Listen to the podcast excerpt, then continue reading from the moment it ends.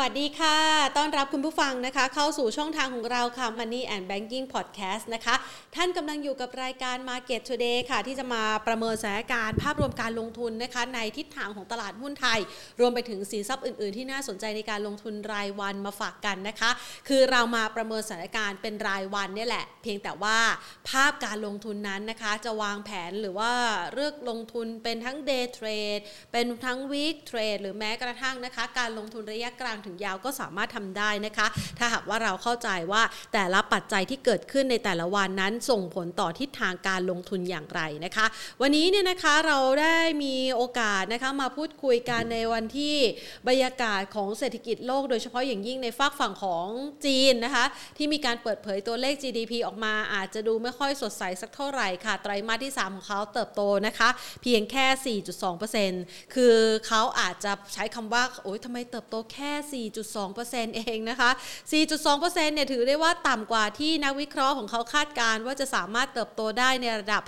5.2%นะคะ แต่ถ้าหากว่าเรามาเทียบเคียงกับบ้านเราในระดับนี้ก็ถือว่าน่าสนใจนะอะแต่อย่างไรก็ตามค่ะ ถือว่าเป็นอัตราการเติบโตที่ชะลอตัวลงในระยะเวลา 3 ไตรมาสที่ผ่านมาแล้วก็เป็นภาพหนึ่งนะคะ ที่มันอาจจะกดดันต่อแนวโน้มของเศรษฐกิจโลก เพราะว่าจีนเนี่ยเป็นคู่ค้าหลักๆ ของหลายประเทศเลย แล้วก็เป็นพื้นที่หรือว่าเป็นประเทศที่มีการอุปโภคบริโภคนะคะ แล้วก็เป็นผู้ที่มีกำลังซื้อสูงในช่วงที่ผ่านมานะคะ แล้วก็ปัญหาต่างๆที่เกิดขึ้นนั้น จนส่งผลทำให้ GDP ของเขาเนี่ยเริ่มมีการชะลอตัว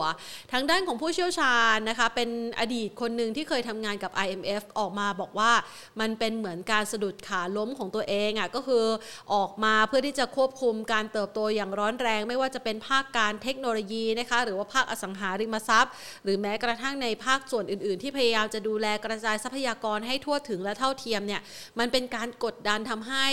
ตัวธุรกิจที่เคยร้อนแรงในช่วงก่อนหน้านี้นะคะ เคยบูมมากๆนะคะ มันก็หดตัวลงมาอย่างรวดเร็ว เนื่องจากว่ามีมาตรการแล้วก็มีกฎหมายที่คุมเข้มเข้าไปครอบเอาไว้นะคะ จึงเป็นภาพหนึ่งที่ส่งผลทำให้ GDP ของเขาอาจจะชะลอตัวในระยะถัดไปด้วย ไม่เพียงเท่านี้ เราดูกันต่อนะคะ จะเห็นได้ว่าภาพของช่วงเวลานี้เนี่ยบรรยากาศการลงทุนในตลาดหุ้นไทยยังสามารถประคองตัวอยู่ในระดับสักประมาณ 1,640 ไปจนถึง 1,650 จุด แต่มันดูเหมือนว่าครั้งนี้อืดๆเนาะคือผ่านไปไม่ไหวนะคะ ถึงแม้ว่าจะมีนักลงทุนต่างชาติเข้ามาซื้อสุทธิในช่วงของการประกาศเรื่องของการเปิดประเทศก็ตาม 1 พฤศจิกายนนี้ว่าไทยเนี่ยน่าจะสามารถเปิด ต้อนรับนักท่องเที่ยวแบบไม่กักตัวได้นะคะ แต่ว่าบรรยากาศดังกล่าวก็ดูเหมือนกับว่า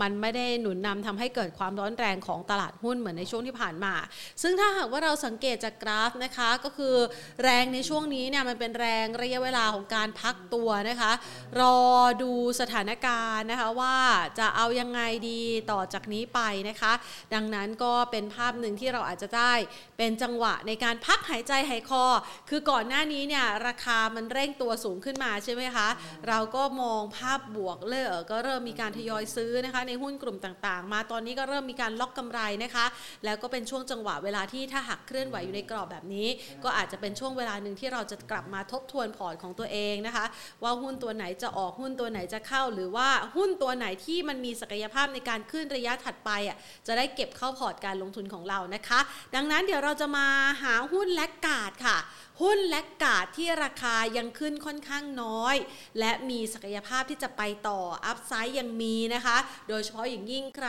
ที่ไม่อยากจะไปต่อยอดคนอื่นเขาอยากได้ upside สูงๆ upside ดีๆ เดี๋ยวมาถามกันนะคะ ก่อนอื่นค่ะ ขอขอบพระคุณผู้ใหญ่ใจดีนะคะ ที่ให้การสนับสนุนรายการของเรานะคะ ด้วยดีเสมอมาเลย กลุ่ม True Corporation ค่ะ ยุคนี้ต้อง True 5G เครือข่ายอันดับ 1 5 ปีซอนจาก n p e r f นะคะที่ให้โอกาสเราได้มาพูดคุยกันเป็นประจำทุกๆวันอย่างนี้นะคะเอามาดูกัน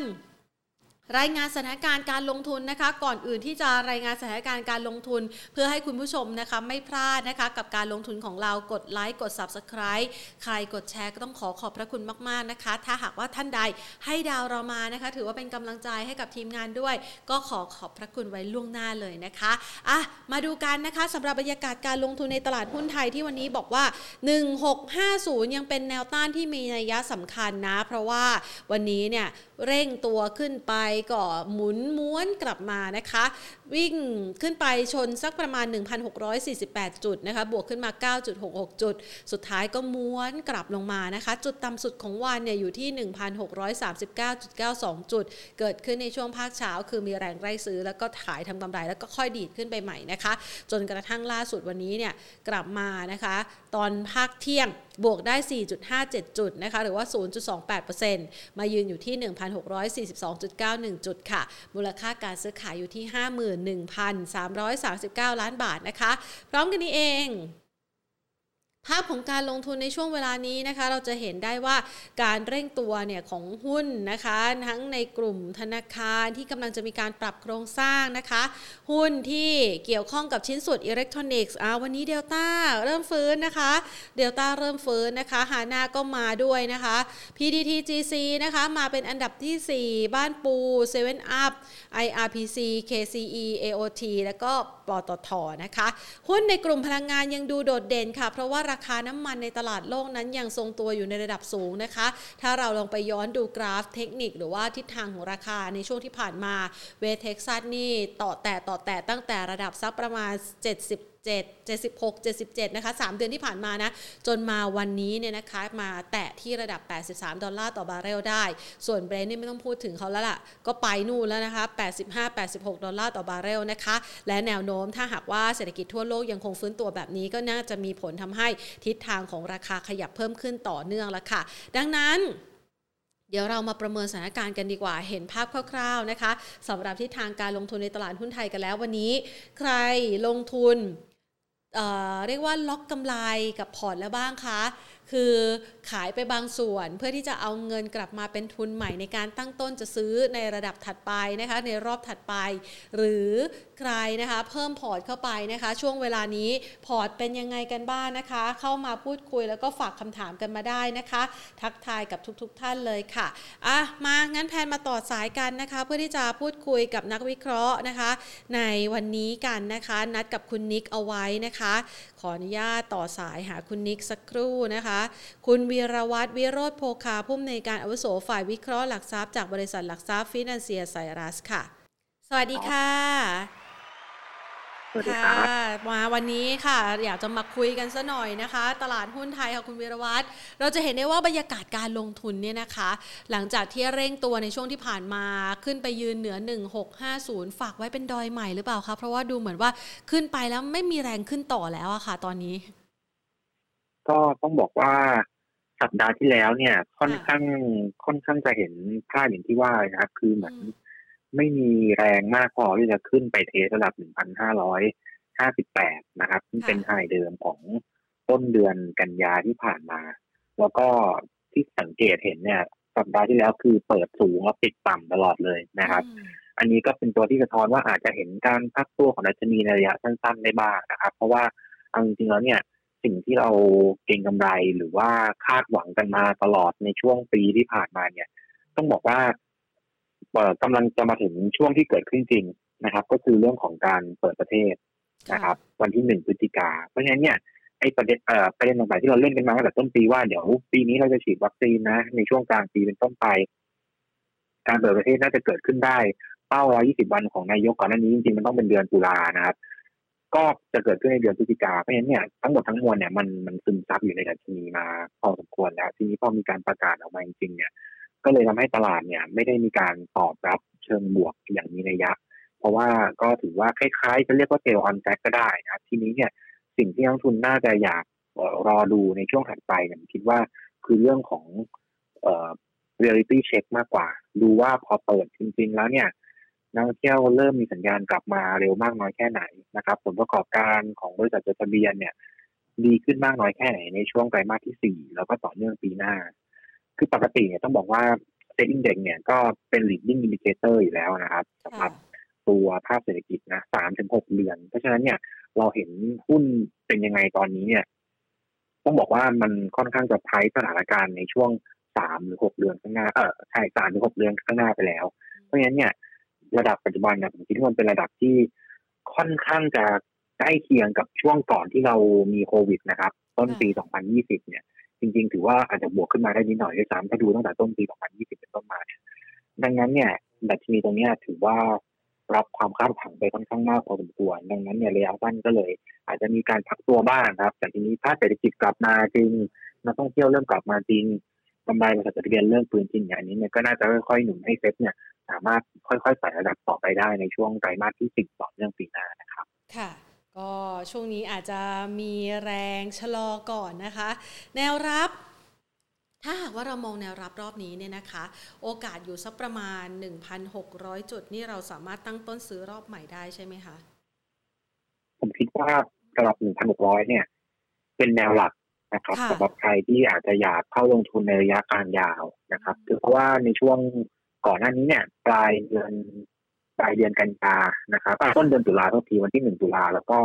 วันที่21กันยาที่ผ่านมาเนี่ยก็ลงไปเทสระดับประมาณนั้นอาจจะมีหย่อนกว่าหน่อยหนึ่งอยู่สองครั้ง แล้วก็มีแรงดีดกลับค่อนข้างชัดเจนเพราะฉะนั้นเนี่ยระดับพันหกถือเป็นระดับที่น่าสนใจนะครับสำหรับใครที่ต้องการจะซื้อก็ถือยาว ส่วนส่วนที่เราให้แนะนำซื้อไปช่วงก่อนหน้านี้นะครับ ตั้งแต่เดือน ไล่มาตั้งแต่พฤษภามาเลยนะครับ ถ้าของปีนี้ในระดับ 1,500 ต้นๆเนี่ย ผมคิดว่าถ้ามีอยู่ก็สามารถถือต่อได้นะครับ แล้วก็อาจจะ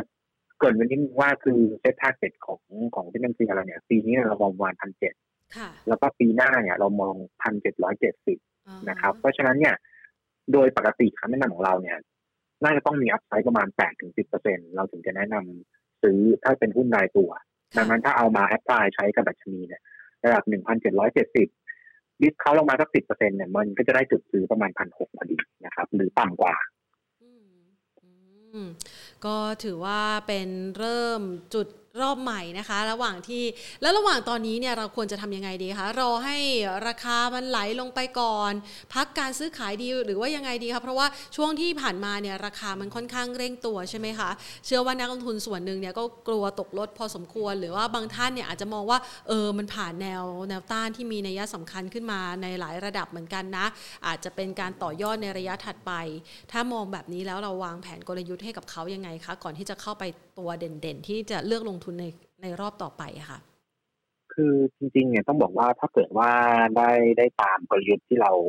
คุยกันมานะครับต่อเนื่องในช่วงหลายเดือนที่ผ่านมาเนี่ยค่ะจริงๆแต่จะมีขึ้นมาระดับตรงนี้เนี่ยนักลงทุนน่าจะต้อง happy พอสมควรนะฮะเพราะว่าเราให้ซื้อไปตั้งแต่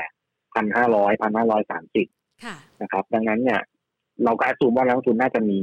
หุ้นอยู่ในมืออยู่พอสมควรอยู่แล้ว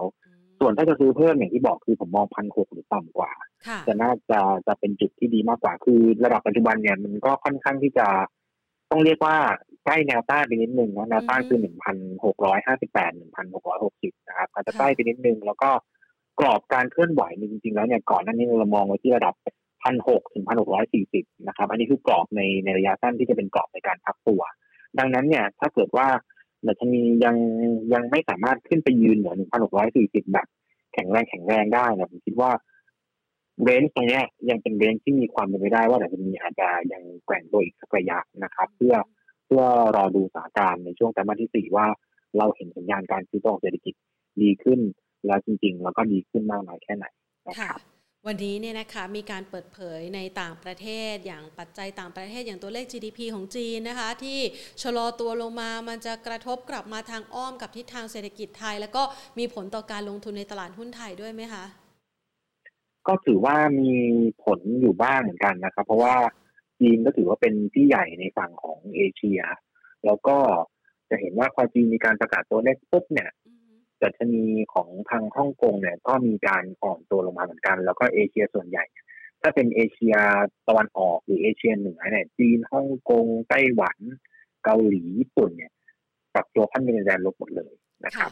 ส่วนในฝั่งของตลาดอาเซียนเนี่ย ถือว่าปรับตัวได้ค่อนข้างแข็งแรงกว่าเอเชียตะวันออก เพราะว่าหนึ่งคือเศรษฐกิจในในในฝั่งของอาเซียนเราเนี่ย เป็นเศรษฐกิจที่เรียกว่าโอ e โคโนมีนะครับ หรือว่ามี สัดส่วนของหุ้นที่เป็น commodity หรือว่าเป็นหุ้นที่เป็นเป็นธุรกิจแบบดั้งเดิมเนี่ยแบงก์พลังงานเนี่ยพวกนี้นะครับ มีสัดส่วนที่ค่อนข้างเยอะ เพราะฉะนั้นเนี่ยในช่วงนี้ราคา commodity ปรับขึ้นเทรนเงินเฟ้อมาเนี่ยก็จะซื้อในส่วนของตลาดทิพเยอะมากกว่านะครับ ส่วนตัวเลข GDP เนี่ยต้องบอกว่าไตรมาสที่สามเนี่ยอาจจะชะลอลงมาก็จริงนะครับ แล้วก็ผลเนี่ยมันมาจากเรื่องของทั้งการแทรกแซงของภาครัฐค่ะ นะครับที่ที่เอ่อมีการไปควบคุมอุตสาหกรรมนู่นนี่นะครับ แล้วก็เดี๋ยวก็จะมีเรื่องของเป็นเอเวอร์แกรนเข้ามากดดันอีกนะครับ ดังนั้นเนี่ยระยะสั้นก็คงจะมีการชะลอตัวลงมา แต่ว่าถ้ามองภาพระยะกลางระยะยาวเนี่ย เราก็คิดว่าเศรษฐกิจจีนเนี่ยน่าจะยังโตได้ระดับประมาณสักห้า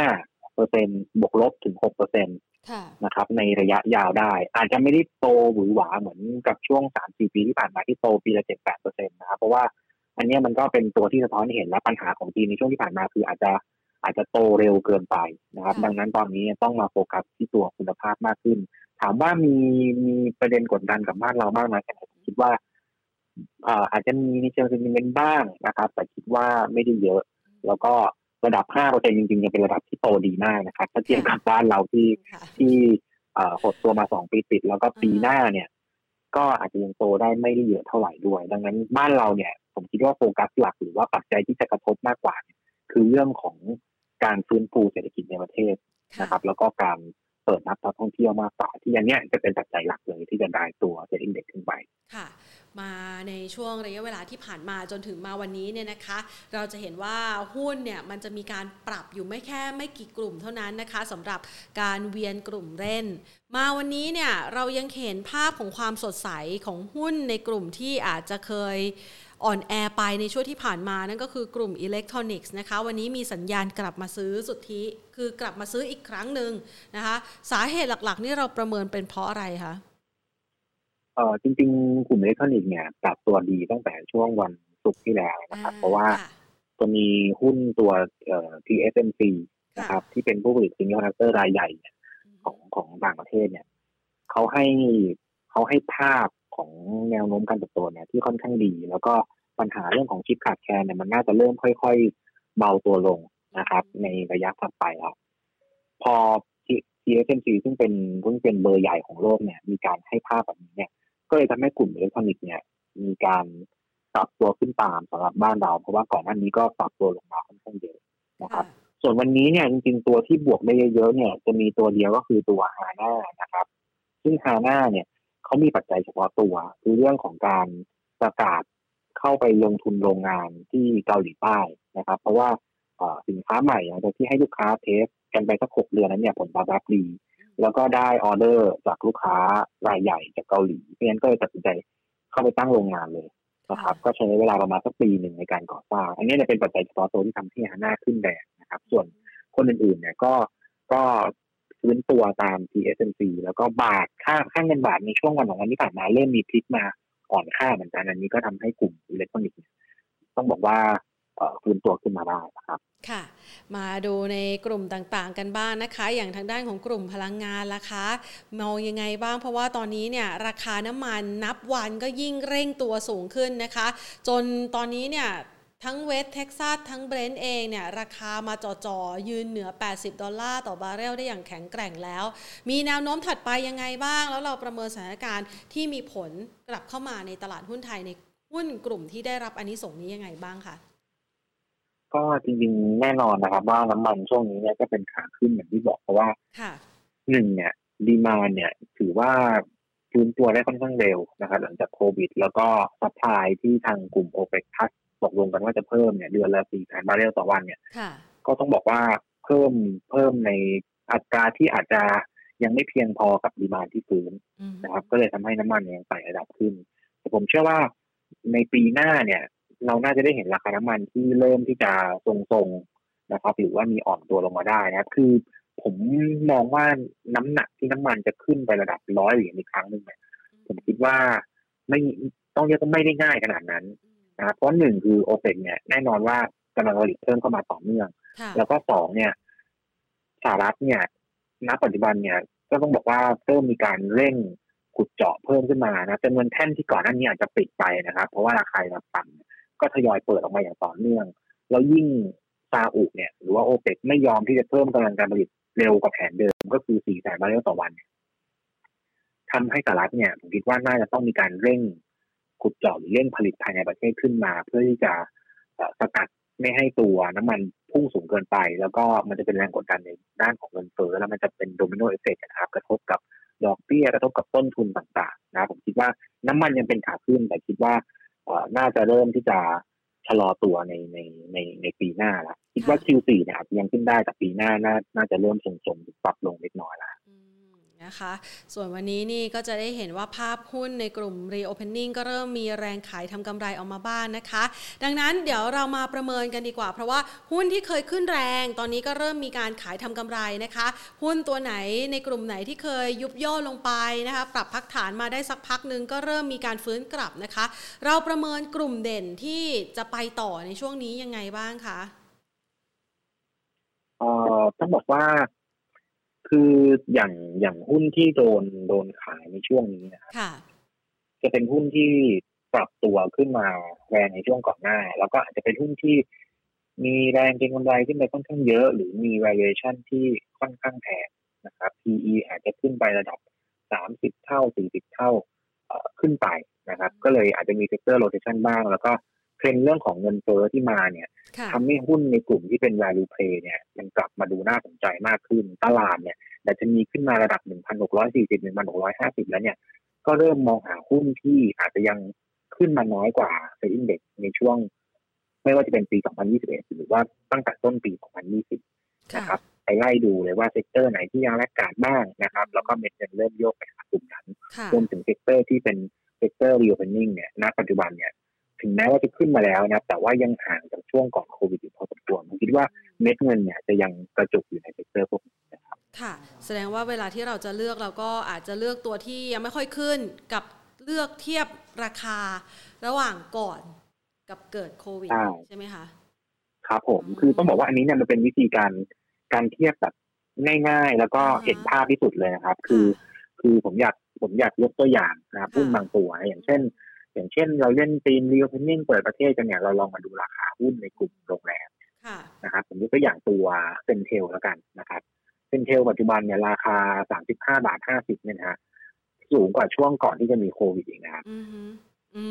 ในขณะที่ณปัจจุบันเนี่ยธุรกิจโรงแรมเนี่ย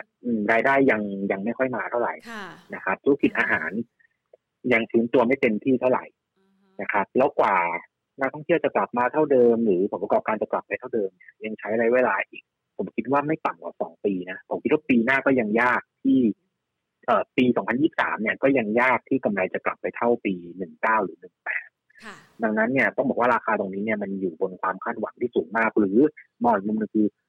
มันเป็นไพร์ราคาปี 2024 ไปแล้ว ซึ่งในอีกสามปีข้างหน้านะครับอันนี้คือยกตัวอย่างให้เห็นภาพนะครับ เทียบง่ายๆ คือเราลองเทียบดูว่า ราคาปัจจุบันกับก่อนโควิดนะครับ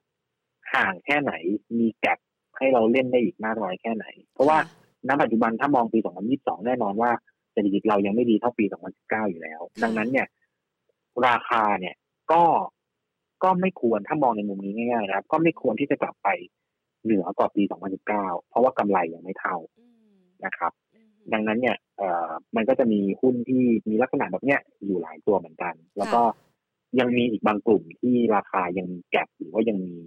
อัพไซด์ให้พอลงทุนหรือเก็งกำไรได้ครับ เรียกว่าความหวังนี่มันวิ่งนำความจริงไปแล้ว ประมาณนั้นนะคะครับผม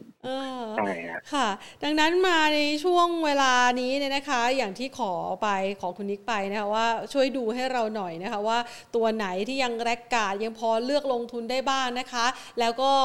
คือยิ่งไม่ค่อยได้ขึ้นด้วย เป็นม้านอกสายตาในช่วงที่ผ่านมา ยังพอจะเลือกให้เรายังมีให้ลงทุนไหมคะ ครับผมก็ผมให้สถิติไว้อย่างนี้ก่อนละกันนะครับ คือผมเทียบตั้งแต่ต้นปี 2020 เลยนะครับ คือสตาร์ทวันที่หนึ่งมกราคม 2020 จนถึงปัจจุบันเนี่ยเซ็ตเนี่ยบวกขึ้นมาประมาณ 3.7เปอร์เซ็นต์ผมให้ตัวเลขนี้ไว้ก่อนเซ็ตบวกแล้วนะฮะเทียบเทียบกับต้นปี 2020 เพราะฉะนั้นเนี่ยแปลว่าเซ็ตตอนนี้สูงกว่าก่อนมีโควิด sector ที่ยังบวกน้อยกว่าเซ็ตนะครับแล้วเป็น sector ที่ต้องเรียกว่าเป็น sector ใหญ่ แล้วก็เข้าตีม ไม่ว่าจะเป็นเรื่องของเงินเฟ้อที่กำลังมา หรือการเปิดเมืองเปิดประเทศเนี่ย sector ที่ laggard ที่สุดเลยนะจะเป็น property fund กับ REIT นะครับ ผมคิดว่ายิ่งเงินเฟ้อมาอัตราดอกเบี้ยขาขึ้นนะครับ ผมว่า REIT เนี่ยจะเริ่มน่าสนใจมากขึ้นนะครับ อันนี้อันนี้สำหรับคนที่ชอบปันผลนะ เพราะว่าใครลงทุนใน REIT แน่นอนว่า ลงทุนเพื่อเพื่อถือเอาปันผลอยู่นะคงไม่ได้คาดหวัง cap gain เป็นเป็นแบบเป็นกอบเป็นกำเท่าไหร่ แต่ต้องบอกว่าราคาเนี่ย มันมีโอกาสที่จะได้ cap gain เยอะอยู่เหมือนกันนะฮะสำหรับส่วนนี้เพราะว่าค่อนข้างที่จะ laggard แล้วก็ yield เนี่ย ผมก็คิดว่าปกติ property fund หรืออีกก็ให้ยิวกันระดับประมาณห้าเปอร์เซ็นไล่ไปจนถึงเกือบสิบเปอร์เซ็นก็มีนะครับ อันนี้คือ laggard ที่สุดละถ้าเอาเป็น sector หุ้นเนี่ยที่ laggard รองลงมาคือแบงค์นะครับ แบงค์เนี่ย ถึงแม้ว่าจะขึ้นมาในช่วงหลังเนี่ย แต่ถ้าเทียบกับช่วงก่อนโควิดเนี่ยยังติดลบอยู่สิบเอ็ดเปอร์เซ็ นต์นะครับ กลุ่มขนส่งนะครับ อันดับสามอันนี้ติดลบอยู่ประมาณสิบเอ็ดเปอร์เซ็นเหมือนกัน แล้วก็ property ติดลบอยู่ประมาณหกเปอร์เซ็นพลังงานก็ติดลบอยู่ประมาณก็สองเปอร์เซ็นตนะผมคิดว่า sector พวกนี้เป็น sector ที่ค่อนข้างน่าสนใจ ถ้ามองในแง่ของราคาเนี่ย ยังยังค่อนข้าง laggard กว่า SET Index ในช่วงปีกับอีกเก้าเดือนที่ผ่านมานะครับยัง laggard อยู่แล้วก็ เข้าตีมไม่ว่าจะเป็นการ reopening เนี่ย reopening แน่นอนว่า property fund ในในบ้านเราเนี่ย หลายกองก็เป็นกองที่เกี่ยวข้องกับห้างสรรพสินค้า เกี่ยวข้องกับการท่องเที่ยวนะครับ แบงก์อันนี้ชัดเจนอยู่แล้วโตตามภาพเศรษฐกิจ การขนส่งเนี่ย กลุ่มเรืออาจจะลงในช่วงนี้ แต่กลุ่มที่ยังรักกาดแล้วก็ยังมาเอ่อยังมีอัพไซด์ให้เล่นอยู่เนี่ย ก็จะเป็นกลุ่มขนขนคนละผมเรียกว่ากลุ่มขนคนแล้วกันนะครับ รถไฟฟ้าสายการบินต่างๆ แล้วก็ property เนี่ยน่าสนใจรวมไปถึงพลังงานก็อันนี้ก็ล้อตามราคาน้ำมันอยู่แล้วนะครับ ค่ะ คือเราอาจจะไม่ต้องรอให้เห็นภาพของกำลังซื้อ หรือว่าคนมาใช้บริการกลับมาแบบเต็มรูปแบบจริง ๆ หรอก เพราะว่าถ้าเราเปรียบเทียบกับหุ้นที่ขึ้นไปก่อนหน้านี้ก็เป็นความคาดหวังล้วนๆเลยนะคะ ยังไม่ได้รับรู้เป็นรายได้แล้วก็กำไร ตรงนี้เราก็สามารถที่จะเลือกจัดเข้ามาในพอร์ตเราได้นะคะถ้าหากว่าลองไฮไลท์เป็นรายตัวล่ะคะ คุณนี้เราสามารถที่จะเลือกตัวไหนยังไงได้บ้างคะสำหรับกลุ่มที่แนะนำเข้ามาค่ะ และยัง laggard อยู่นะคะ ยังมีโอกาสขึ้นในลำดับถัดไปอะค่ะ ครับผมผมให้ผมให้ top pick ไว้สิบตัวเลยแล้วกันนะครับ เป็น top pick สำหรับไตรมาสที่สี่แล้วก็ต่อเนื่องจนถึงปีหน้าเลยนะ เพราะว่าในช่วงปลายเดือนกันยาที่ผ่านมาเนี่ยเรามีออกบทวิเคราะห์กลยุทธ์เป็น paper ใหญ่เลยนะครับ ที่เราเรามีการ ให้มุมมองเกี่ยวกับแนวโน้มของตลาดในช่วงไตรมาสที่สี่แล้วก็ต่อเนื่องจนถึงปีหน้าที่น่าจะได้การฟื้นตัว แล้วก็มีพูดถึงเรื่องของ QE tapering ต่างๆ ไปด้วยนะซึ่งเราการมาเนี่ยได้ top pick สิบตัว ก็จะผสมผสานอยู่ใน sector ที่ผมพูดเมื่อสักครู่นี้แหละนะครับ ถ้าเอาเป็นกลุ่มค้าปลีกก่อนนะครับค้าปลีกเนี่ย ผมเลือก CPALL แล้วก็ CRC นะครับ เป็นท็อปพิก CPO เนี่ยคือจะฟื้นตัวเร็วสุด เพราะว่า เป็น domestic เป็นหลักนะครับแล้วก็ก่อนหน้านี้ถูกกระทบจากเรื่องของเคอร์ฟงเคอร์ฟิวต่างๆด้วยเดี๋ยวเคอร์ฟิวก็คงจะมีการยกเลิกในช่วงเดือนหน้าดังนั้น CPALL น่าจะมา CRC ก็จะได้ประโยชน์จากทั้งต่างประเทศที่ฟื้นในประเทศที่ฟื้น แล้วก็ถ้าในช่วงปลายปีผมคิดว่าน่าจะต้องมีมาตรการหรือว่านโยบายที่เกี่ยวข้องกับการช็อปช่วยชาติหรือชิมช้อปใช้เหมือนในช่วงหลายปีที่ผ่านมาคิดว่ามีแน่นอนเช่น CRC ได้ประโยชน์นะครับ กลุ่มแบงก์เนี่ย ผมเลือกเป็น SCB นะครับ SCB ผมเลือกเป็น top pickนะครับ เพราะว่าถ้ามองระยะยาวเนี่ยก็เป็นแบงค์ที่รุกในส่วนของดิจิตอลมากที่สุดละนะครับ แล้วก็เห็นเป็นรูปธรรมมากที่สุดในช่วงนี้ ถัดมาเนี่ยก็จะเป็นในกลุ่มของอาอาหารบ้างนะครับ อาหารเนี่ยเราจะเลือกตัวตัวทียูนะครับ ที่มีสตอรี่เรื่องของการสปินออฟด้วย แล้วก็ในระยะยาวก็ จะมีการ diversify ธุรกิจ มีการไปเน้น partner กับคนอื่นๆ ในการที่จะต่อยอดนะครับ JV ต่างๆทำผลิตภัณฑ์ใหม่ๆนะครับพลังงานเนี่ยเราเลือกเป็นโรงไฟฟ้าแล้วกัน คือจริงๆ จะเลือกน้ำมันก็ได้นะแต่น้ำมันด้วยความที่ขึ้นมาค่อนข้างเยอะแล้วเราเลือกโรงไฟฟ้าดีกว่านะครับ เราเลือกเป็นตัว GPSC นะครับ แล้วก็ property เนี่ย property เราเลือกเป็นตัว origin นะครับ เพราะเราเชื่อว่า origin เนี่ย กำไรเนี่ยดูดี นอกเหนือจากกำไรที่ดูดีก็ก็มีแผน spin off ลูกออกมาเหมือนกันนะครับ แล้วก็นอกเหนือจากนี้เนี่ยโลจิสติกเนี่ยเราเลือกเป็นตัว JWD นะครับ แล้วก็ในส่วนของตัวรับเหมาเราเลือกเป็นตัว CK นะรับเหมาก็ก็จริง ๆ มองเป็นเป็นหุ้นที่เกี่ยวข้องกับการคลายล็อกดาวน์ได้เหมือนกันนะครับเพราะว่าทุกครั้งที่ล็อกดาวน์เนี่ย งานภาครัฐต่างๆ ก็จะชะงักหมดเลย แต่ทีนี้พอคลายแล้วเนี่ยผมเชื่อว่าปีหน้าเนี่ย งานประมูลต่างๆ โครงการใหญ่ๆ ลงทุนโครงสร้างพื้นฐานเนี่ยน่าจะมาเยอะแยะมากมายดังนั้นเนี่ยเลือก PK ท็อปพิกท็อปพิกนะครับ ที่เหลือเนี่ยจะเป็นตัวเล็กๆแล้วนะฮะเราก็เลือกสองตัวเป็นตัว TKS กับวีรันดาแล้วกันตัววีรันดาก็ตามการเปิดประเทศแล้วส่วน TKS เนี่ย อันนี้จะเป็นปัจจัยเฉพาะตัวละเรื่องของการปรับโครงสร้างลงทุนภายในของเขานะครับ แล้วก็ valuation ที่ยังถูกนะครับ อันนี้ก็จะเป็นท็อปพิกสิบตัวที่เราเลือกมา ค่ะ เวลาที่เรามองจากสิบตัวนี้เนี่ยนะคะ มันมีวิธีการในการที่จะเข้าซื้อยังไงอะคะ บางตัวจาะแนวรับ บางตัวราคานี่ยังถีบตัวขึ้นอยู่เลยนะคะคำแนะนำในการที่จะเข้าไปต้องใช้กลยุทธ์ยังไงคะทยอยสะสม หรือว่าต้องวางแผนลงทุนยังไงคะจริงๆถ้ามองถ้ามองกับภาพตลาดตอนนี้ประกอบกันเนี่ยผมคิดว่าอาจจะรอจังหวะ ย่อๆตัวของดัชนีลงมาก่อน แล้วค่อยเข้าไปสะสมก็ได้นะครับ แต่ก็ต้องบอกว่าตัวที่เราเลือกมาเนี่ยจริงๆหลายตัวเนี่ยเป็นเป็นหุ้นที่ราคาเนี่ยยังยังขึ้นไปไม่ได้เยอะเท่าไหร่ราคายังอยู่ข้างล่างนะครับ อย่างอย่างตัวที่ยังอย่างที่บอกคือยังห่างจากโควิดอยู่พอสมควรเนี่ยผมคิดว่า CPO เนี่ยก็ยังก็ยังเยอะนะถึงแม้ว่าณปัจจุบันเนี่ยจะขึ้นมาพอสมควรนะครับ ตอนนี้เนี่ยขึ้นมาระดับหกสิบสี่หกสิบห้าเนี่ย แต่ถ้าเทียบกับที่เขาเคยทำได้เนี่ยก็ต้องมีเจ็ดสิบบวกแปดสิบอยู่แล้วนะครับเพราะงั้นหุ้นที่เลือกมาเนี่ยเป็นหุ้นที่ราคายังยังไม่ได้ขึ้นสูงมากเกินไป ดังนั้นเนี่ยผมคิดว่าเน้นทยอยสะสมได้ ผมเชื่อว่ายังไงก็ตามเนี่ยภายในปีหน้าเนี่ยหุ้นเซ็ตพวกเนี้ยน่าจะปรับตัวขึ้นได้ เพราะงั้นเนี่ยในช่วงนี้เน้นการทยอยสะสมค่ะ ได้เลยนะคะ ก็สำหรับใครที่ไม่รีบร้อน เพราะว่าช่วงจังหวะเวลานี้ก็เป็นช่วงของการพักของตลาดหุ้นไทยอยู่แล้วนะคะ จะได้มีจังหวะหายใจหายคอในการที่จะเข้าไปเลือกช็อปหุ้นกัน ทีนี้มาตอบคำถามนะคะ คุณผู้ชมกันบ้านนะคะอย่างตัว TU เนี่ยคุณผู้ชมเขาก็สนใจนะคะ TU ถ้าหากว่าเจาะลึกลงไปในมุมมองของคุณนิกเองเนี่ยนะคะ มันมีปัจจัยสนับสนุนอะไรบ้างคะคุณผู้ชมเขาก็สนใจตัวนี้เหมือนกันนะคะ คือตัวนี้เนี่ยต้องต้องย้ำนิดหนึ่งว่า ต้องเน้นเป็นการถือลงทุนระยะกลางยาวนะครับ คือ TU นะไม่ได้เป็นหุ้นที่เล่นกำไร Q3 กำไร Q4 นะครับกำไร Q3 Q4 เขาอาจจะมี soft ลงมา แต่ว่าถ้ามองระยะยาวเนี่ยต้องบอกว่าธุรกิจของ TU นะเป็นธุรกิจที่แทบจะไม่มีโอกาสโดน disrupt เลยนะครับ เพราะว่ามันเป็นเป็นปัจจัยสี่นะครับ แล้วก็อีก story หนึ่งที่ผมคิดว่าสนใจคือเรื่องของการ spin off นะครับ เขามีแผนจะธุรกิจแผนจะ spin off ธุรกิจอาหารสัตว์แล้วก็ในอนาคตเนี่ยตัว pet care ก็จะมีการ spin off แล้วก็อย่างที่บอกคือมีการ JV กับกับบริษัทอื่นๆ ในการที่เข้ามาเป็น partner develop product ใหม่ๆ ร่วมกัน แล้วก็เป็นการหนุนรายได้ขึ้นไปนะครับ อย่างล่าสุดเนี่ยก็จับมือกับ IP จับมือกับซาเต็กอะไรพวกนี้นะครับ ในการทำผลิตภัณฑ์ใหม่ๆออกมา ดังนั้นเนี่ยคิดว่า TU เนี่ยจะเป็นหุ้นที่ระยะกลางระยะยาวเนี่ย อาจจะไม่ใช่ commodity trade นะครับ คือคนอาจจะมองว่า TU ขายแบบทูน่ากระป๋องอะไรแต่จริงๆเนี่ย เรามองว่าเป็น innovative company นะครับตอนนี้คือ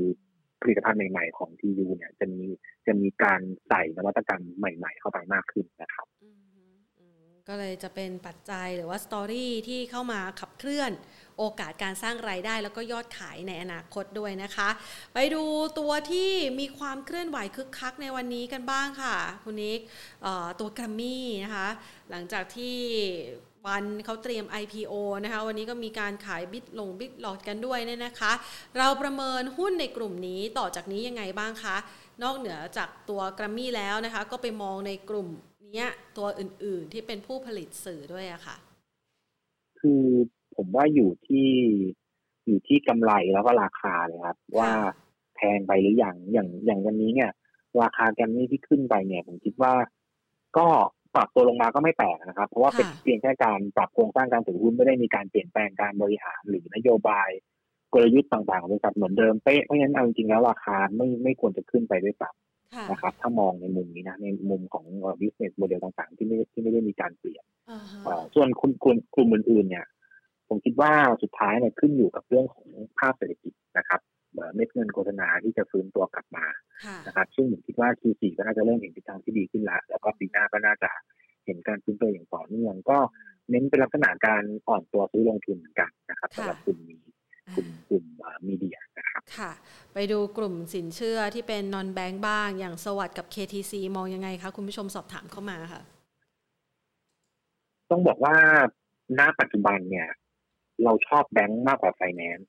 นะครับ คือไฟแนนซ์เนี่ย ความน่าสนใจเนี่ยต้องบอกว่า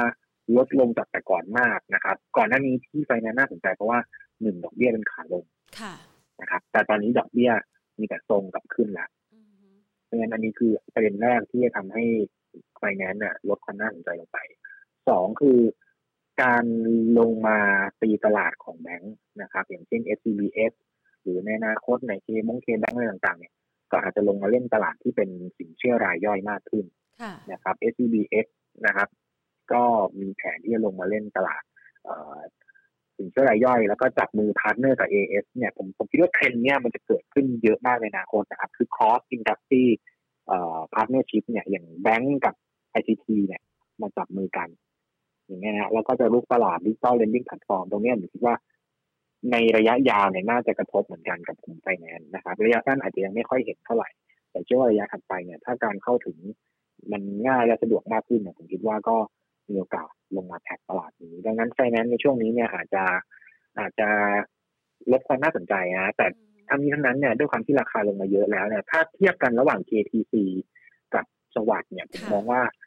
เอ่อผมมองว่าสวัสด์เนี่ย ราคาโซนระดับประมาณเนี่ยนะ62.5 63เนี่ยน่าสนใจกว่า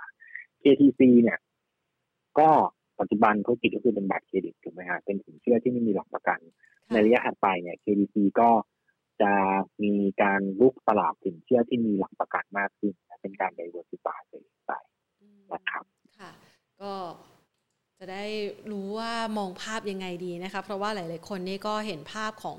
ความเคลื่อนไหวหวือหวาในช่วงระยะที่ผ่านมานะคะสำหรับหุ้นกลุ่มนี้เนี่ยถือว่าเป็นหนึ่งในกลุ่มเด่นที่หลาย ๆ คนเนี่ย เก็บไว้ในพอร์ตเลยนะคะะเมื่อกี้พูดถึงตัวธนาคารนะคะ อย่าง SCB ก็มี SCB ตอนนี้กำลังจะปรับโครงสร้างเป็น SCB X และ K-Bank ก็เตรียมจะเป็น K-Bank ที่มี X แล้วเนี่ยนะคะ เราประเมินกลุ่มนี้เนี่ย ถ้าหากว่ามองแล้วเนี่ยค่ะ ภาพอ๋อเมื่อสักครู่นี้คุณนิกให้ไว้ที่ SCB ใช่ไหมคะ เรามองยังไงบ้างคะสำหรับการปรับโครงสร้างครั้งใหญ่ของกลุ่มธนาคารพาณิชย์นะคะ คือคือเรามองบวกอยู่แล้วครับ เพราะว่า ในระยะไปอย่างอย่างที่บอกคือเทรนด์เรื่องของการ partnership เนี่ยมันจะมีเห็นต่อเนื่อง ตัว SCBX เนี่ยก็จะเป็นจะเป็น holding แล้วก็มีลูกๆเนี่ยที่มีการทำธุรกิจรูปแบบใหม่ ๆ มากขึ้นนะครับ ตัวแบงก์เนี่ยก็จะเป็น cash cow ที่ดีนะครับแต่ตัวที่จะมาหนุน growth เนี่ย ผมคิดว่าจะมาจากลูกๆคนอื่นนะครับ ที่เป็นนอกเหนือจากแบงก์แล้วก็ใน ระยะถัดไปเนี่ยก็เชื่อว่าตลาดเนี่ยก็คงจะมีการ unlock value หรือมีการประเมินมูลค่าของ SCB ในระดับที่สูงขึ้นได้ เพราะว่าพอมีการโยกลูกออกมา แล้วก็ในอนาคตจะมีแผน spin-off ลูกเข้าตลาดก็ด้วยเนี่ย มันจะทำให้เห็นมูลค่าที่แท้จริงมากขึ้นนะเพราะฉะนั้นโดยรวมเนี่ย เรามองเป็นบวกค่อนข้างมากสำหรับตัว SCB นะครับก็เลยก็เลยเป็นหนึ่งเหตุผลที่เราเลือกเป็น top pick ของเราหนึ่งในสิบตัวในปีหน้าค่ะจริงๆแล้วเนี่ยนะคะ ถ้าเรามองภาพการปรับโครงสร้างนะคะ แล้วก็เริ่มเห็นบรรดาธุรกิจต่างๆ เริ่มมีความร่วมไม้ร่วมมือกับพันธมิตร เวลาที่เราจะพิจารณาเฉพาะแค่บริษัทของเขาเนี่ยอาจจะไม่เพียงพอต้องพิจารณาตัวพันธมิตรเขาด้วยไหมคะ ยิ่งบริษัทไหนเขาสามารถเข้าไปจับไม้จับมือกับพันธมิตรที่เป็นเบอร์หนึ่งในอุตสาหกรรมเหล่านั้นด้วย เรายิ่งมีโอกาสที่จะเพิ่ม value หรือว่ามูลค่าให้กับตัวหุ้นของเขาเพิ่มขึ้นไปอีกได้ด้วยใช่ไหมคะคือผมคิดว่า การจับมือกันเนี่ยมันมันอาจจะตีเป็นมูลค่าไม่ได้นะครับว่าจับมือกับเบอร์หนึ่งแล้วมูลค่าจะต้องเพิ่มขึ้น แต่ผมให้มองอย่างนี้ว่า การจับมือกันระหว่างสองสองบริษัทที่เป็นยักษ์ใหญ่ของสองอุตสาหกรรมเนี่ยในการทำธุรกิจอะไรอย่างหนึ่งที่เป็นอันใหม่นะครับอย่างเช่น SCB กับ a d v a n เนี่ยทำ digital lending platform เนี่ยผมคิดว่าด้วยความที่เป็นบิ๊กกับบิ๊กมาจับมือกันเพราะฉะนั้นการลงมือ รูปธุรกิจเนี่ยมันจะมีนัยยะมากขึ้น แล้วก็มีอิมแพคต่อตลาด โอกาสที่จะประสบความสำเร็จเนี่ย ผมคิดว่ามีในระดับที่ค่อนข้างสูงมาก ซึ่งไอความสำเร็จตรงนี้แหละ ในระยะยาวเนี่ย มันจะสามารถเทินมาเป็นรายได้ เทินมาเป็นกำไรนะครับ ที่จะเพิ่มขึ้นในอนาคต แล้วก็ไอตัวเนี้ยมันก็จะทำให้มูลค่าหุ้นเนี่ย มันมีการปรับตัวเพิ่มขึ้นไปโดยปริยายนะครับล้อไปในทิศทางเดียวกันค่ะ ก็คือมองในเรื่องของศักยภาพของธุรกิจใหม่ที่จะเกิดขึ้น มากกว่าใช่ไหมคะอะงั้นเราขยับขยื่นไปดูในกลุ่มนี้บ้างดีกว่าค่ะ ตัวเขาเรียกว่าก่อนหน้านี้นี่มีการเก็งกำไรกันนะคะ เกี่ยวกับเรื่องของกัญชงกัญชาอะไรอย่างเงี้ยนะคะ คุณผู้ชมก็สอบถามเข้ามา CBG กับ OSP ดูเหมือนว่าช่วงนี้ราคาไม่ค่อยขยับเลยค่ะ แนะนำนักลงทุนยังไงคะ คือที่ราคาไม่ค่อยขยับเนี่ยเพราะว่างบ Q3ก็จะไม่ค่อยดีเท่าไหร่ครับโดยเฉพาะตัวคาราบาวค่ะกำไร Q3 ผมคิดว่าอาจจะออกมาแย่มากเลยด้วยซ้ำเพราะว่าทำไมคะหนึ่งค่ะ top line เนี่ยก็โดนกดดันอยู่แล้วจากการล็อกดาวน์นะครับอืมไม่ว่าจะไทยหรือใน CLMV ในพม่าก็มีเรื่องของปัญหาการเมืองอยู่ค่ะดังนั้นเนี่ย top line เนี่ยมันไม่มาละทีนี้ในส่วนของ margin เนี่ยคาราบาวเนี่ยด้วยความที่เอ่อมีโรงงานผลิตตัวกระป๋องเองนะครับ ต้นทุนอลูมิเนียมเนี่ย สูงมากนะครับ ราคาอลูมิเนียมสูงมากแล้วคาราบาวไม่ได้ hedge ไว้ ดังนั้นเนี่ยมันก็เลยถูกกดดันจากต้นทุน packaging ตัวอลูมิเนียมที่เพิ่มขึ้นมาอีกดังนั้นมันโดนสองขาเลยครับรายได้ลงต้นทุนขึ้น ก็เลยทำให้กำไร Q3น่าจะออกมาแย่มากนะครับส่วน OSP เนี่ย top line ผมคิดไปในทิศทางที่ใกล้เคียงกัน แต่ว่าในแง่ของต้นทุนเนี่ยอาจจะไม่ได้โดนกดดันเท่าเพราะฉะนั้นถ้าดูระยะสั้น Q3 เนี่ย OSP กำไรน่าจะออกมาดู ดูไว้ใจได้มากกว่าคาราบาว แต่ทีนี้ถ้ามองประเด็นเรื่องของการชงเนี่ยจริงๆทั้งสองตัวเนี่ย เป็นหุ้นที่เราเลือกเป็นท็อปพิกในปีหน้านะครับอ่าฮะผลิตภัณฑ์กัญชงที่ผสม CBD เนี่ยนะครับย้ำว่าต้องเป็น CBD นะค่ะจะออกมาสู่ตลาดเนี่ย ในช่วงต้นปีหน้าค่ะแล้วเราเชื่อว่าตลาดเนี่ยจะ move มาเล่นคนที่ทำปลายน้ำมากขึ้นนะครับ เพราะว่าประเด็นข่าวก่อนหน้านี้เนี่ยไม่ว่าจะเป็นการให้อนุญาตเอ่อใบอนุญาตปลูกสกัด อะไรต่างๆ เนี่ย คือมันออกมาครบหมดแล้วนะครับ เราก็เห็นหน้าค่าตาของบริษัทที่ได้รับใบอนุญาตแล้วก็ได้มีการเริ่มปลูกไปแล้วค่ะทีนี้เนี่ย ความสำเร็จมันจะอยู่ตรงไหน ผมมองว่ามันจะอยู่ที่คนที่ทำปลายน้ำครับคือถ้าคนที่ทำปลายน้ำเนี่ยทำให้ผลิตภัณฑ์เนี่ยออกมาแล้วเป็นที่นิยมนะครับ ตลาดชื่นชอบค่ะอันเนี้ยมันจะส่งผลบวกกับคนที่ทำต้นน้ำอ่าดังนั้นเนี่ยผมเชื่อว่าโฟกัสของตลาดในระยะต่อไปเนี่ยจะมาอยู่ที่ปลายน้ำละว่า ค่ะใครจะออกผลิตภัณฑ์ผสม CBD มาบ้าง แล้วก็จะซับเซสมากแค่ไหนนะครับ ก็ถ้าดูจากแข่งเรคคอร์ดที่ผ่านมาก็คนที่ดูไว้ใจได้ว่าออกผลิตภัณฑ์ใหม่มาแล้วค่อนข้างดีค่อนข้างค่อนข้างปังเนี่ย ก็มองไปที่คาราบาวกับตัวโคตรสภานะครับค่ะนะคะเอ่อย้ายไปดูตัวกลุ่มอสังหาบ้างดีกว่า เมื่อสักครู่นี้เนี่ยถ้าหากว่าพูดไปเนี่ยนะคะ ส่วนใหญ่คนนี้ก็จะไปไฮไลท์ตัว property fund กับ REIT ใช่ไหมคะ กลุ่มอสังหานี่เราเรายังเหลียวแลเขาอยู่บ้างไหมคะ ก็จริงๆ จริง ๆ เราเราชอบนะครับอ่าฮะแต่ว่าต้อง selective นะฮะด้วยค่ะด้วยเศรษฐกิจแบบนี้เนี่ยอ่าฮะเราก็ต้องเลือกอสังหาที่เป็นระดับ mid to high end ค่ะที่ไม่ที่ไม่ถูกกระทบจากเรื่องของประเด็นปัญหา โควิดที่กระทบกำลังซื้อนะครับ อย่างช่วงอ่าฮะปีปีครึ่งปีเกือบสองปีที่ผ่านมาเนี่ยค่ะ sector ที่โดนกระทบเยอะคือ sector ที่เป็นระดับล่างถูกไหมฮะเป็นอ่าเป็นแบบ middle to low income ค่ะนะที่อาจจะถูกปฏิเสธสินเชื่อบ้างกำลังซื้อไม่มีบ้างเลยทำให้ผู้ประกอบการในใน segment พวกนั้นเนี่ยกำไรหดหายไปหมดเลย แล้วก็ราคาหุ้นก็ลงมาปรับเตี้ยมากนะครับเพราะฉะนั้นเราเน้นระดับกลางระดับบนนะครับอย่างอย่าง top pick หนึ่งในสิบตัวที่เราเลือกมาเราก็เลือกเป็นตัวออริจินนะครับ ส่วนอีกตัวหนึ่งที่ราคาเนี่ยยังค่อนข้างถูกแล้วเราคิดว่าในระยะถัดไปเนี่ยครึ่งหลังของปีนี้แล้วก็ต่อเนื่องปีหน้าเนี่ยกำไรยังดีเนี่ย เรามองไปที่ศุภาลัยนะครับ แล้วก็อีกหนึ่งตัวที่เป็น segment กลางบนเหมือนกันเอ่อกลางบนเหมือนกันก็คือ SC Asset นะครับค่ะก็ให้ไว้สามตัวนี้เป็น topปิกคุณผู้ชมสอบถามเข้ามาเลยเพราะไม่มีอยู่ในนั้นนะคะหุ้นที่เขามีอยู่คือแสนสิริมองยังไงคะเอ่อซีรีก็ก็อาจจะต้องใช้อะไรหนึ่งคือ คือผมคิดว่าทุกคนน่าจะฟื้นหมดนะครับ ในปีหน้าเนี่ยแต่แต่ผมเชื่อว่าถ้าเอาความความชัวร์ในแง่ของ e a r n i n g เนี่ยที่เราประเมินเนี่ยค่ะเราเรายังชอบสามตัวที่เราเลือกมากกว่าอืมค่ะเอ่อคุณผู้ชมสอบถามเข้ามาตัว LST มันคือหุ้นล่ำ LST อะครับ ใช่ค่ะ LST อืม คือตัวนี้เนี่ยไม่ค่ะไม่ไม่ได้มีบทวิเคราะห์ออกมา cover นะครับ เพราะฉะนั้นผมขอตอบในเชิงของเทคนิคแล้วกันนะครับค่ะเอ่อตัวนี้เนี่ย พอที่จะเทรดดิ้งได้ แต่ว่าก็จริง ๆ แล้วแนวโน้มก็ยังไม่ได้ดูหวือหวาอะไรมากมายนะครับค่ะถ้าซื้อตรงนี้นะครับ อาจจะมีจุดให้ทำกำไรสักประมาณ 5.8 นะครับ แต่ว่าถ้าหลุด 5 บาท 20 ลงมาก็ stop loss ไปเลยครับอือฮึตัวต่อไปโกลคอนค่ะ G L O C O N ครับโกลคอนวันนี้มีประกาศเอ่อเพิ่มทุนค่ะนะครับ RO 5ต่อ1ก็อ่าฮะในช่วงเช้าก็มีแรงเก็งกำไรขึ้นมาเลย แล้วก็มีการปรับตัวลงมา จริงๆ เรามองโกลบอลคอนเป็นตัวที่โอเคนะครับอ่าฮะแล้วก็ราคาเป้าหมายก่อนที่จะมีการประกาศเพิ่มทุนนะค่ะเรามองไว้ที่บาท50แต่ว่าพอประกาศมาแล้วเนี่ยเดี๋ยวอาจจะมีการขยับลงมาเล็กน้อยนะครับตาม dilution ที่เพิ่มขึ้น แต่ผมคิดว่าย่อๆลงมาเนี่ย สามารถเข้าลงทุนได้นะครับ แล้วก็เอ่อ dilution จากการเพิ่มทุนรอบนี้เนี่ยผมคิดว่าจริงๆมันไม่ได้เยอะมากนะ ถ้าอ่อนตัวลงมาเขาจะมีแนวรับของเขาอยู่ที่โซนบริเวณแถวบาทยี่สิบถึงบาทสิบห้านะก็สามารถเข้าไป trading ได้สำหรับตัวค่ะ BSM ค่ะมองยังไงบ้างคะ นี่เป็นหุ้นตัวเล็กเชียวอืมค่ะกราฟก็ยังเป็นยังเป็น sideway up อยู่นะครับค่ะ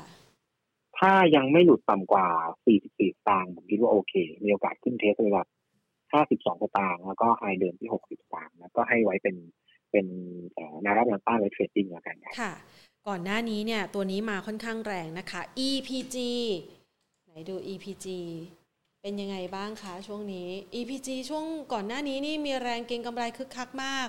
มาวันนี้ดูเหมือนว่าจะเริ่มมีแรงขายมากกว่าแรงซื้อนะคะ คือพอเวลาน้ำมันขึ้นทีไร EPG ก็จะมีย่อยๆลงมาตลอดอืมเพราะต้นทุนเขาก็เป็นเอ่อปิโตรเคมีนะครับเป็นเรื่องของพลาสติกพลาสติกต่างค่ะๆผมให้แนวรับสำคัญไว้อยู่ที่10บาท50นะครับ ตรงนี้เนี่ย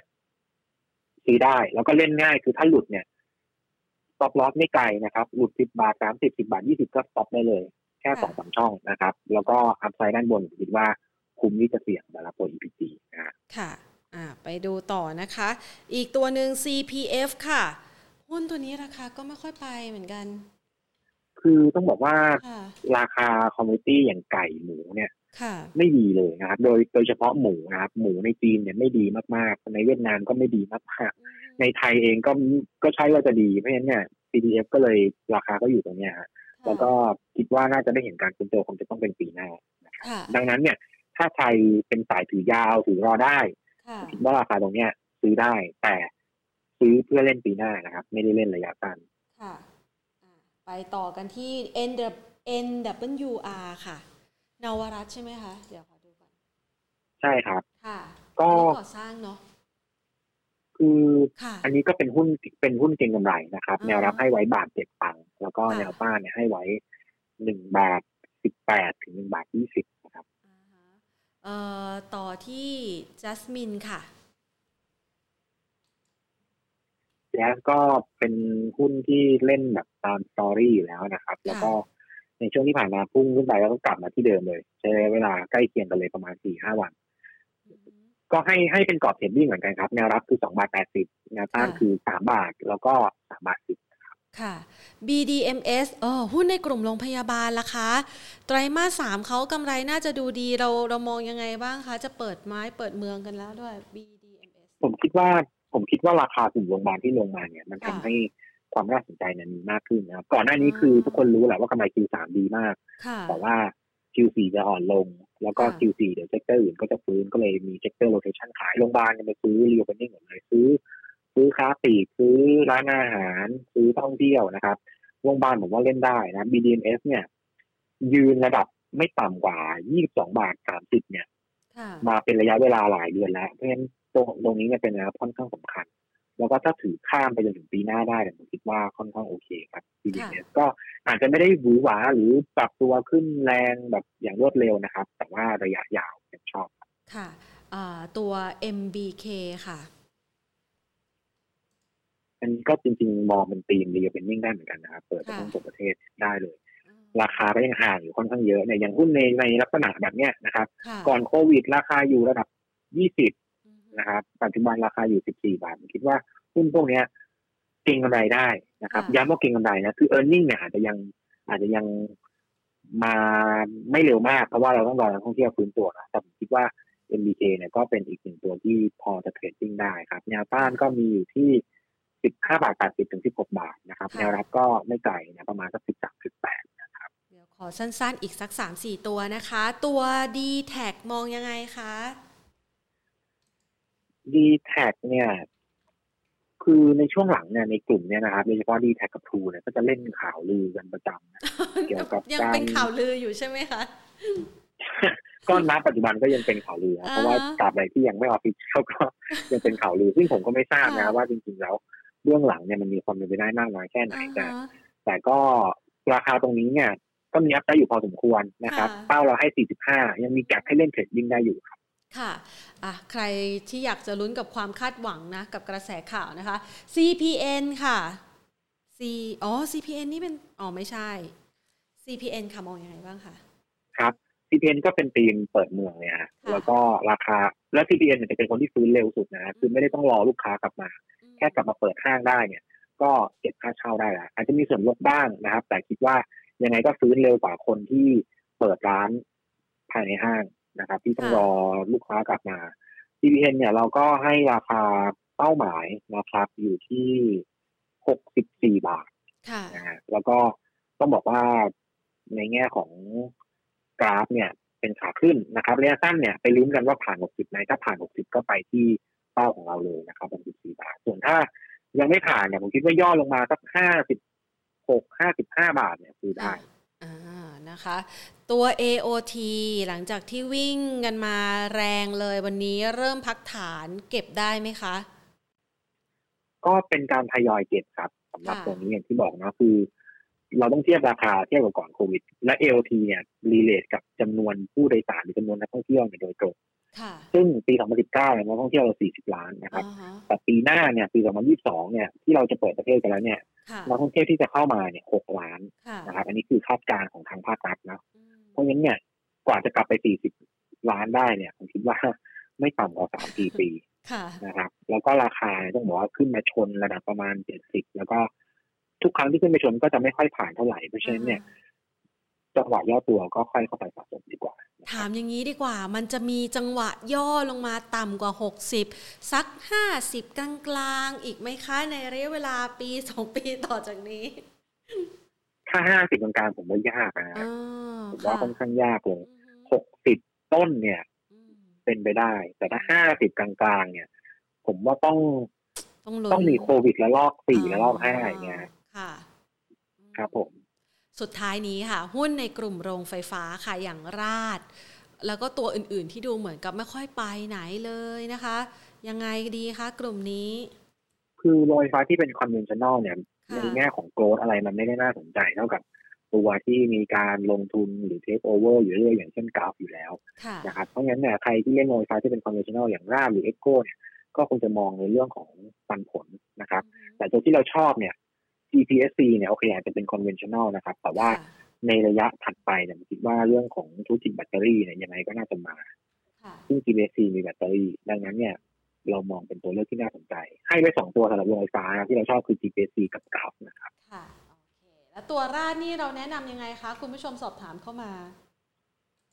ตัวราดนะครับเดี๋ยวขอเช็คราคาเป้าหมายนึงนะไม่รู้ว่าอัปเดตหรือยังให้กรอบเป็นเทคนิคก่อนละกันนะครับ ราชบุรีเนี่ยจริงๆ ผมว่าก็เทรดดิ้งได้นะเป็นหุ้นที่แลกกาดนะต้องยอมรับว่าเป็นหุ้นที่ค่อนข้างแลกกาดนะครับถ้าเทียบกับช่วงก่อนจะมีโควิดคือต้องบอกว่าอยู่ในระดับที่ต่ำมาก แล้วก็ในแง่ของระยะสั้นเนี่ยน่าจะมีโอกาสไต่ขึ้นไปเทสระดับประมาณสัก 48 บาทถึง 49 บาทได้เพราะฉะนั้นก็เน้นเป็นลักษณะเก็งกำไร แล้วก็เป้าพื้นฐานของเราอยู่ที่ 60 บาทค่ะ ดูทรงจากราคาหุ้นหลาย ๆ ตัวจากกราฟเทคนิคค่ะคุณนิก เราจะสังเกตได้อย่างหนึ่งเวลาที่มันมีแรงขายหนัก ๆ หรือว่าแรงซื้อหนัก ๆ เนี่ยนะคะ มันมักจะเปิดแก็บแล้วบางตัวเนี่ยแก็บค่อนข้างกว้าง อย่างราดเนี่ยเราก็เห็นแก็บนะคะ ตามทฤษฎีแล้วนะคะ มันมีโอกาสไหมคะว่ามันจำเป็นไหมที่ราคาหุ้นเนี่ยพอมันเปิดแก็บแล้วส่วนใหญ่ ไม่ว่าจะลงหรือไม่ว่าจะขึ้น มันจะย้อนกลับมาปิดแก็บมีโอกาสไหมคะ อันนี้ถามเป็นความรู้ มันแล้วแต่มันมันแล้วแต่ครับ คือถ้าถ้าเปิดแล้วไปเลย คือถ้าย้อนกลับมาเนี่ยแปลว่าไอตอนที่เปิดขึ้นไปเนี่ย มันอาจจะ มันอาจจะเป็นสตอรี่หรืออะไรสักอย่างที่อาจจะไม่ได้ไม่ได้ทำให้การซื้อตัวของกำไรเนี่ยมันมันไปในทางขาขึ้นอย่างชัดเจนนะอาจจะเป็นสตอรี่ที่แบบว่าเป็นข่าวบวกนะแต่อาจจะต้องใช้เวลานะครับ ก่อนที่จะมีผลบวกเกิดขึ้นจริงๆอะไรแบบนี้นะครับ เพราะฉะนั้นเนี่ย ผมไม่จริงๆผมไม่ค่อยให้น้ำหนักกับเรื่องของ gap มากนะ เพราะว่าถ้าเราถ้าเราซื้อหุ้นด้วยด้วย fundamental เนี่ยเรามองที่ตัว earning หรือว่าการเติบโตในอนาคตเป็นหลักดีกว่า เทคนิคเนี่ยก็เอาไว้ใช้ประกอบนะครับ ในการหา timing ในการเข้าสู่ตามแนวรับ ค่ะ นะคะแบบบางครั้งก็เห็นเป็น gap รูกว้างเชียวนะคะ ก็เลยอยากจะรู้เป็นข้อมูล เอาไว้ให้กับนักลงทุนได้เป็นความรู้ไปด้วยนะคะเผื่อใครกำลังฝึกอ่านกราฟเทคนิคกันอยู่นะคะ วันนี้ต้องขอขอบคุณมากเลยค่ะ คุณนิขาครับค่ะ สวัสดีค่ะ สวัสดีครับค่ะ คุณผู้ชมคึกคักเลยทีเดียวนะคะ สอบถามตัวหุ้นกันเข้ามานะคะ คุณนิกวีรวัตรวิโรธโพคานะคะ จากทางด้านของ ฟินันเซียนะคะมาพูดคุยกันนะคะเกี่ยวกับเรื่องของการลงทุนนะคะ แล้วก็คุณนิกก็จัดเต็มจริงนะ จัดเต็มตัวหุ้นนะคะ มาให้นะคะจากทางด้านของ Finansia Syrus นะคะคือบอกว่าขอคุณนิกหน่อยนะเพราะว่าช่วงที่ผ่านมาราคาหุ้นหลาย ๆ ตัวมันวิ่งไงจะไปวิ่งตามไล่เก็บมันก็เหนื่อยเกินไปเนาะจะไปต่อยอดเขาก็ได้กำไรนิดเดียวนะคะ ดังนั้นก็เลยอยากจะให้คุณผู้ชมที่เป็นแฟนรายการของเราอะ่ะไม่ได้อยากให้ได้แค่ capital gain แค่เล็ก ๆ น้อย ๆ อยากจะให้ได้โอกาสเก็บตั้งแต่ต้นทางตัวไหน ตัวไหนกลุ่มไหนนะคะที่มันยังไม่ขึ้นยังแลกกาดยังมีอัพไซด์อยู่ คนอื่นเขายังไม่เล่นนะคะ แล้วก็มีวิธีคิดในการที่จะเทียบราคากันนะคะ ระหว่างก่อนกับหลังโควิดเนี่ยนะคะ ราคามันเป็นยังไงแล้วบ้างนะคะ ความคาดหวังเกี่ยวกับเรื่องของรายได้และกำไร หรือว่าธีมต่างๆเนี่ยมันตอบโจทย์ไหม วันนี้คุณนี้ก็เลยจัดมาให้นะคะ 10 ตัวเด่นเลยนะคะ ในตัวแลกกาดที่ยังมีอัพไซด์โดดเด่นนะคะ แล้วก็เป็นธีมการลงทุนที่ยังสามารถเติบโตได้ไม่ใช่แค่ปลายปีนี้นะ สามารถลงทุนได้ไปจนถึงปีหน้าเลยนะคะ คุณนี้เขาทำข้อมูลมาอย่างละเอียดลึกซึ้งเลยนะคะ ต้องยอมรับว่าเป็นมือหนึ่งมือหนึ่งเลยนะคะในฟินแลนเซียไซรัสนะคะนำมาฝากกันนะคะอะนี่ก็เป็นภาพของการลงทุนละค่ะของตลาดหุ้นไทยในช่วงที่ตลาดหุ้นไทยอั้นอยู่ที่ 1,640 จุด ไปไม่ถึงดวงดาวที่ 1,650 จุดนะคะ จริงๆก็ไปถึงแหละ แต่ว่ามันยืนไม่ไหวไง ขาอ่อนแรงนะคะ ดูเหมือนอยากจะนั่งพักมากกว่าจะวิ่งไปต่อนะคะ ดังนั้นช่วงจังหวะย่อก็เป็นช่วงจังหวะรอบของการเก็บใหม่ แล้วก็เลือกหุ้นที่น่าสนใจในการลงทุนนะคะ เป็นกำลังใจให้กับทุก ๆ ท่านนะคะ ที่จะมาลงทุนนะคะในช่วงเวลานี้นอกเหนือจากนี้ แน่นอนนะคะว่าในช่วงระยะเวลาที่ผ่านมานะคะมันจะมีภาพของบริษัทจดทะเบียนนะคะที่มีความแข็งแกร่งนะคะ มีความโดดเด่นในด้านการดำเนินงานในสาขาต่างๆนะคะ ดังนั้นค่ะในช่วงของต้นเดือนพฤศจิกายนนี้นะคะ 3 พฤศจิกายนค่ะ จะมีการประกาศรางวัลนะคะเซตอวอร์2021 ค่ะ รางวัลเกียรติยศแห่งความสำเร็จของตลาดทุนไทยนะคะ ที่ทางด้านของตลาดหลักทรัพย์แห่งประเทศไทย ร่วมกับวารสารการเงินธนาคาร จัดพิธีมอบรางวัลเซตอวอร์ดนะคะเพื่อเป็นการยกย่องเชิดชูสร้างความภาคภูมิใจให้กับบริษัทจดทะเบียน บริษัทหลักทรัพย์บริษัทสมาชิก บริษัทหลักทรัพย์จัดการกองทุนบริษัทที่ปรึกษาทางการเงินองค์กรภาคส่วนอื่นๆที่เกี่ยวข้องกับธุรกรรมทางการเงินในตลาดทุน และผู้บริหารระดับสูงของบริษัทจดทะเบียนมาอย่างต่อเนื่องนะคะคุณผู้ชมสามารถที่จะรับชมสดกันได้แล้วค่ะในวันที่ 3 พฤศจิกายนนี้นะคะ เวลา 10นาฬิกาเป็นต้นไปในรูปแบบ virtual ceremony นะคะผ่านทาง Facebook ของ Set Thailand และ YouTube Set Thailand ค่ะ หรือใครนะคะอยากจะคลิกเข้าไปชมนะคะดูได้ที่ www.set.or.th backslash set award นะคะ3พฤศจิกายนนี้ตั้งแต่เวลาหนึ่งรางวัลอันภาคภูมิใจแล้วค่ะ ที่บริษัทหลักทรัพย์นะคะ บริษัทต่างๆนะคะบริษัทจดทะเบียน ในแวดวงของตลาดทุนไทยนะคะจะได้ประกาศศักยภาพ ทั้งการดำเนินงานและภาพการเติบโตในอนาคตนะคะ รอติดตามกันเพราะเชื่อว่าคุณผู้ชมนะคะ ซึ่งเป็นนักลงทุนนะคะ ได้หุ้นเด่นๆ ในเวทีนี้ไปไม่น้อยแล้วค่ะ แล้วก็มองเห็นโอกาสในเรื่องของการลงทุนด้วยนะคะ ฝากเอาไว้ทิ้งท้ายในวันนี้นะคะ พรุ่งนี้กลับมาพบกันเวลาเดิม สวัสดีค่ะ